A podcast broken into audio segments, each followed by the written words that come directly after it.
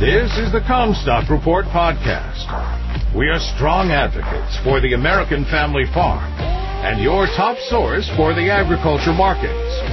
And now, here's your host, David Kruse. This is David Kruse with the Commstock Report.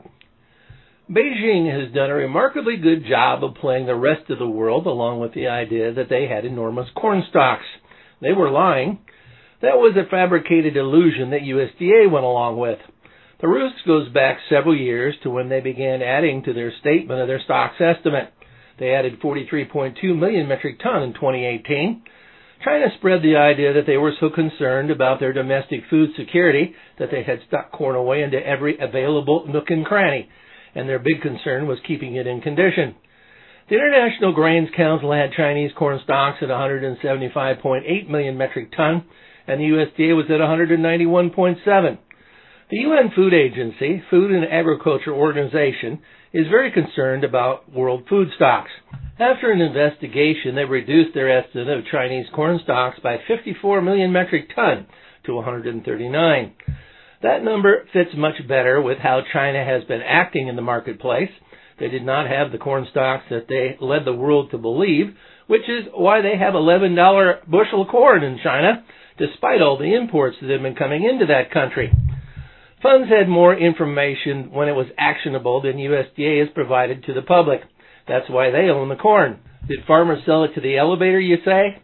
Sure they did which is why some elevators are tapping out their credit lines, margining the hedged inventory. When they bought the physical corn from farmers, it was the funds who took the long side of the hedges. When the conclusion to this story is told, we'll find out that it was a much bigger U.S. grain and soy heist than the Russians pulled off in 1972. There is not nearly as much grain in the world as the FAO previously thought, and they figured out that something was amiss with China before our USDA did. USDA February carryout stocks are based on fabrications of what China has, what they need, and how much they will buy. There is a greater likelihood that the corn carryover will be near pipeline supply of 1.1 billion bushels going into La Nina crop season, where the odds are for a below trend line yield. The 120 million bushel USDA soybean carryover projection is near pipeline supply, but the exchange of supply and demand in order to sort out that small of a carryover is yet to happen. No one has yet raised usage. New crop soybeans are too cheap.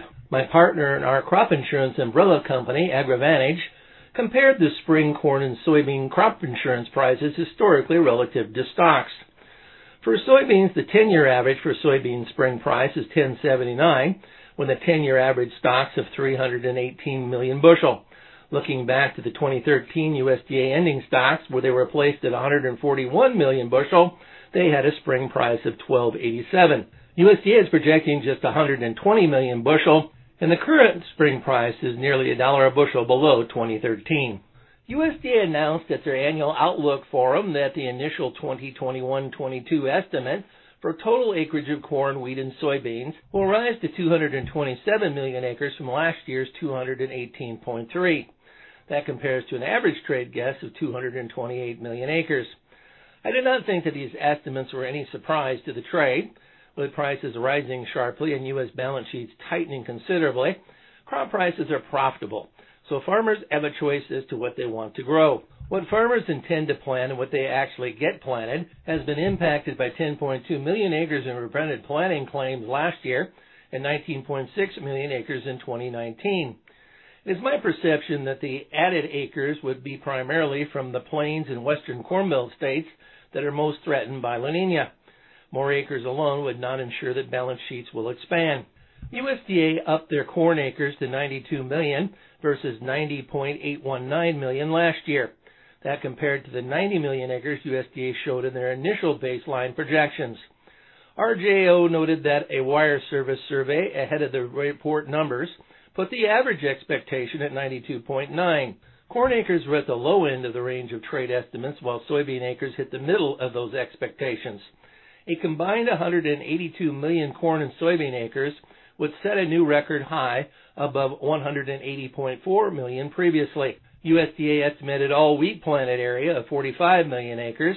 That compared to a baseline previously of 46 million. The average trade estimate was 45.3.